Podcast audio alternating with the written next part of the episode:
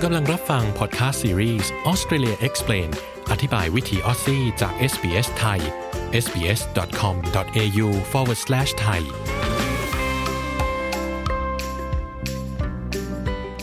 เราขอแสดงความขอบคุณเจ้าของดั้งเดิมของดินแดนที่พอดแคสต์นี้ถูกผลิตขึ้น SBS ไทยขอแสดงความเคารพต่อชาววรันจูรีวัยวรัง ของชาติคูลิน และต่อผู้อาวุโสทั้งในอดีตและปัจจุบัน เราขอแสดงความขอบคุณต่อเจ้าของดั้งเดิม ของดินแดนชาวออบริจินและชาวเกาะทอร์เรสสเตรททั้งหมดที่คุณกำลังรับฟังเราอยู่ จากที่นั่นในวันนี้ด้วย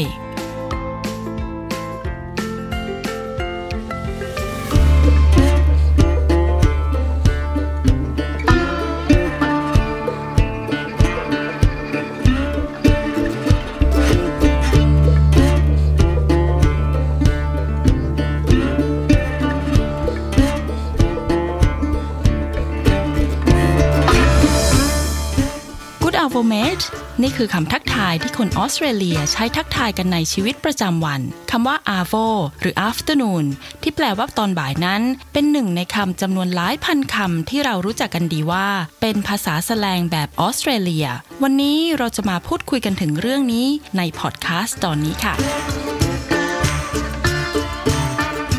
สวัสดีค่ะ ดิฉันชยดาพาว คุณกำลังรับฟังพอดแคสต์เรื่อง Australia Explained และในตอนนี้เราจะมาพูดคุยกันถึงเรื่องภาษาอังกฤษแบบออสเตรเลีย โดยเฉพาะอย่างยิ่งภาษาพูดค่ะ หากคุณไม่คุ้นเคยกับการสนทนากับชาวออสเตรเลีย เหตุการณ์นี้อาจจะทำให้คุณงงงวยเป็นอย่างมาก เพราะว่าพวกเขาพูดเร็วเหลือเกิน แถมยังชอบรวบคำและเพิ่มคำใหม่ที่ไม่มีที่ไหนในโลกใช้กันอีกต่างหากแต่ก่อนที่เราจะมาพูดคุยกันถึงคำเหล่านั้นที่ใช้ผสมมกันอยู่ในภาษาอังกฤษแบบออสเตรเลีย เรามาฟังกันค่ะว่าทำไมคนออสเตรเลียถึงพูดกันแบบนั้น รวมถึงประวัติศาสตร์ ต้นกำเนิดของคำแสลงแบบออสซี่ว่ามาจากไหนกันค่ะภาษาต่างๆ ที่เราใช้กันอยู่ ต่างมีคำแสลงที่ใช้พูดกันกับเพื่อน หรือการสื่อสารอย่างไม่เป็นทางการในชีวิตประจำวัน แต่ทำไมเราจึงใช้คำแสลงและคำแสลงนั้นเริ่มต้นมาจากไหน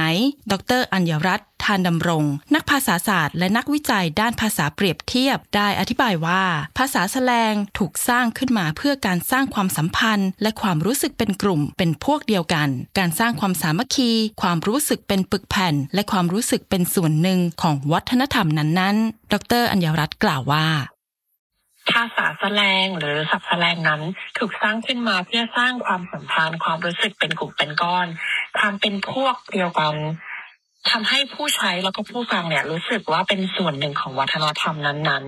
ๆ ภาษาแสลงโดยทั่วไปแล้ว เป็นภาษาที่ใช้อยู่แล้วในชีวิตประจำวัน แต่ตัดหรือรวบคำให้สั้นกระชับเพื่อที่สะดวกและง่ายต่อการสื่อสาร แต่คำหลายคำก็เป็นคำที่สร้างขึ้นมาใหม่ โดยไม่มีความเกี่ยวเนื่องกับคำเดิม ดรอัญญรัตน์เปรียบเทียบคำทั่วไปที่แพลงมาเป็นคำแสลงได้แก่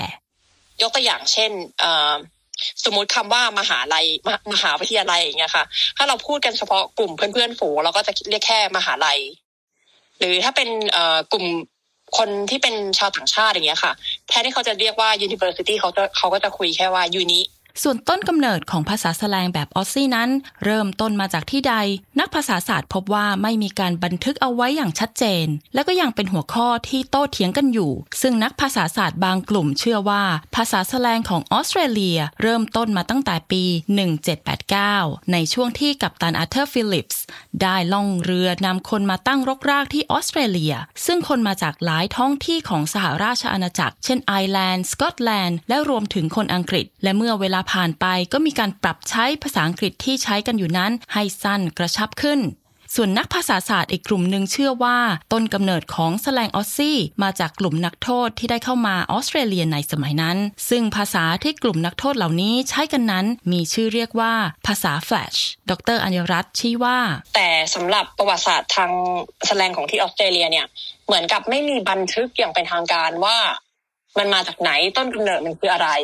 ซึ่ง นักภาษาศาสตร์ทั่วไปในออสเตรเลียเนี่ยก็ยังโต้เถียงกันเองอยู่เลยว่า เอ๊ะมันมาจากไหนกันแน่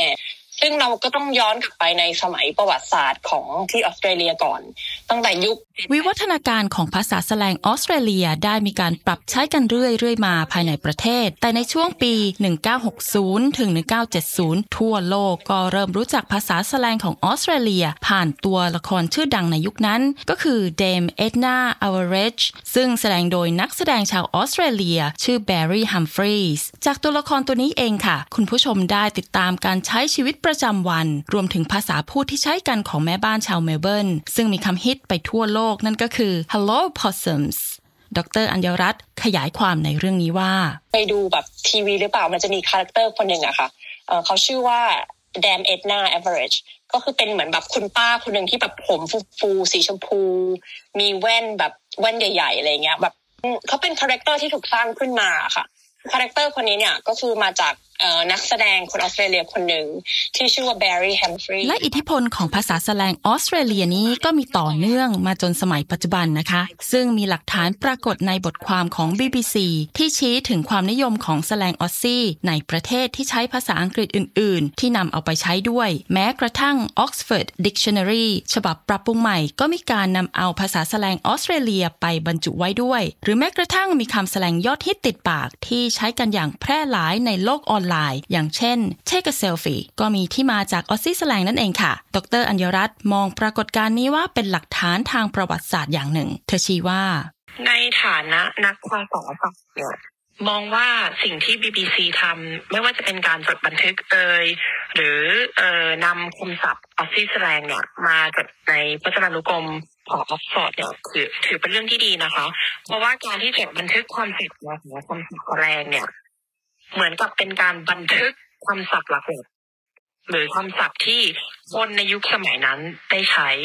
เอ่อลักษณะเฉพาะของภาษาอังกฤษแบบออสเตรเลียที่แตกต่างจากคำแสลงของกลุ่มผู้ใช้ภาษาอังกฤษอื่น ๆ มีหลายประการ ไม่ว่าจะเป็นเรื่องการออกเสียง การเน้นคำ การสะกดคำ คำศัพท์ และลักษณะการใช้งาน ดรอัญญารัตน์อธิบายว่า เช่นหนึ่งก็คือการออกเสียงอืมหรือ pronunciation นะคะ เราก็เห็นยกตัวอย่างง่าย ๆ เลย T กับ D อย่างเงี้ยค่ะ เช่น bottle หรือ foodie อย่างเงี้ยค่ะ คือประเทศอื่นเนี่ย ถ้าเป็นแบบไม่ใช่ประเทศเอ่อถ้าเป็นคนอเมริกันก็จะจะออกเสียง T แทนที่จะออกเสียง D เหมือน bottle อย่างเงี้ยค่ะ คือคนออสเตรเลียก็จะออกเสียงเป็น bottle ประการต่อไปก็คือการเน้นตัวอักษร ซึ่งภาษาอังกฤษแบบออสเตรเลีย จะมีการเน้นคำหรือตัวอักษรชัดกว่าภาษาอังกฤษแบบอเมริกัน ดร อัญญรัตน์อธิบายว่า เหมือนกับภาษาอเมริกันก็จะอาจอาจจะเหมือนกับตัดให้มันสั้นขึ้น หรือจะไม่มีสเตรสในนั้นเลย แต่ออสเตรเลียก็จะมีสเตรสในคำข้างหน้า เช่นคำว่าแบบลงรถอย่างเงี้ยค่ะ garage ก็คือถ้าอเมริกันก็อาจจะบอกว่า garage หรือ garage ให้เร็วขึ้นแต่ถ้าเป็นออสเตรเลียก็จะแบบเกิดชัดมากแบบ garage ก็คือกะแบบชัดกว่าเสียง stress ในใน G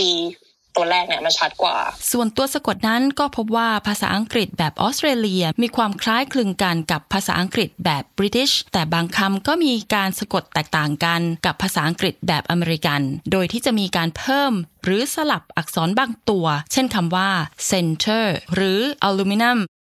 ในเรื่องของคำศัพท์ภาษาอังกฤษแบบออสเตรเลียนั้นก็มีความหลากหลาย และหลาย ๆคำก็ใช้คำศัพท์ที่แตกต่างกับผู้ใช้ภาษาอังกฤษทั่วโลกด้วย ดรอัญญรัตน์พูดถึงเรื่องนี้ว่า ส่วนเรื่องที่สี่ค่ะมีความแตกต่างกัน เช่น การใช้คำศัพท์นะคะ ก็ยกตัวอย่างเช่น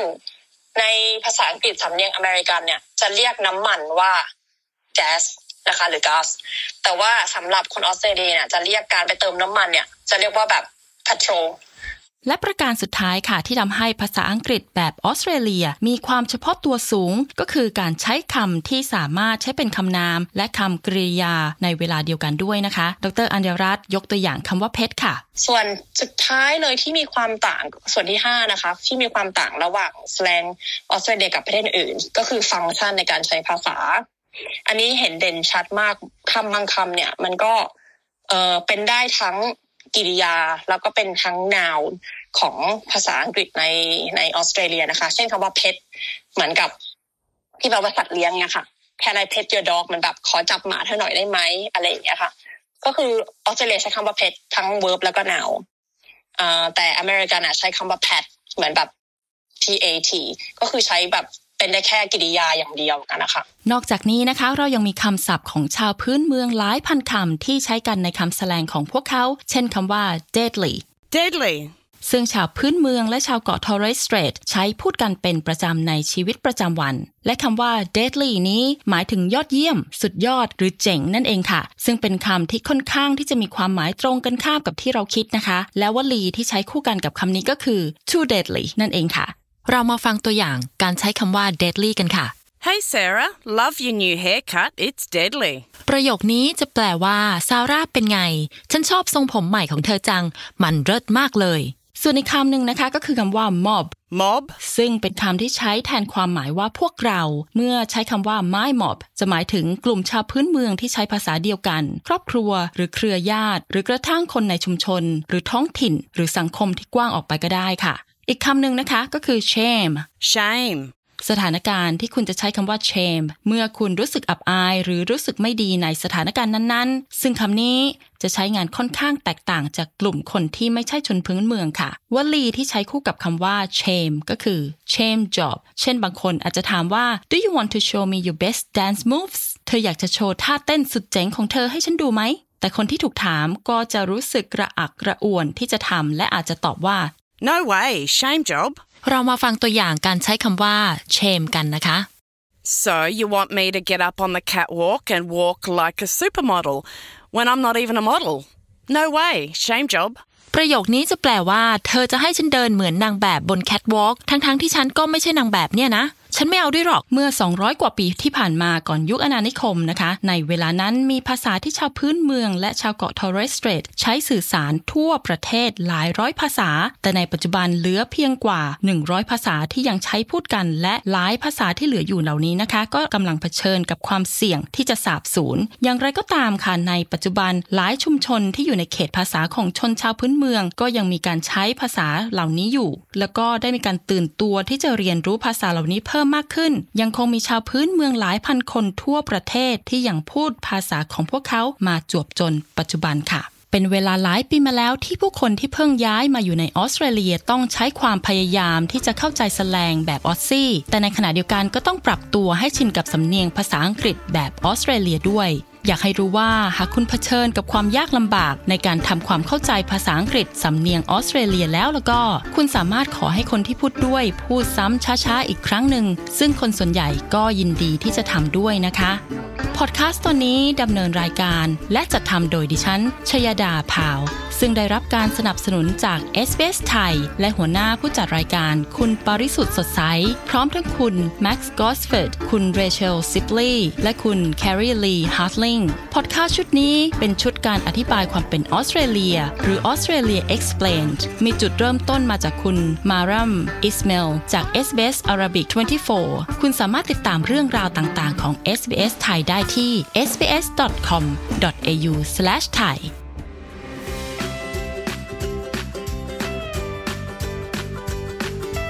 ที่ผ่านไปคือพอดแคสต์ซีรีส์ชุด Australia Explained อธิบายวิธีออสซี่จาก SBS ไทยนะครับ ฟังตอนต่อไปหรือฟังพอดแคสต์ที่น่าสนใจอื่น ๆ จาก SBS ไทยได้ที่ sbs.com.au/thai ครับ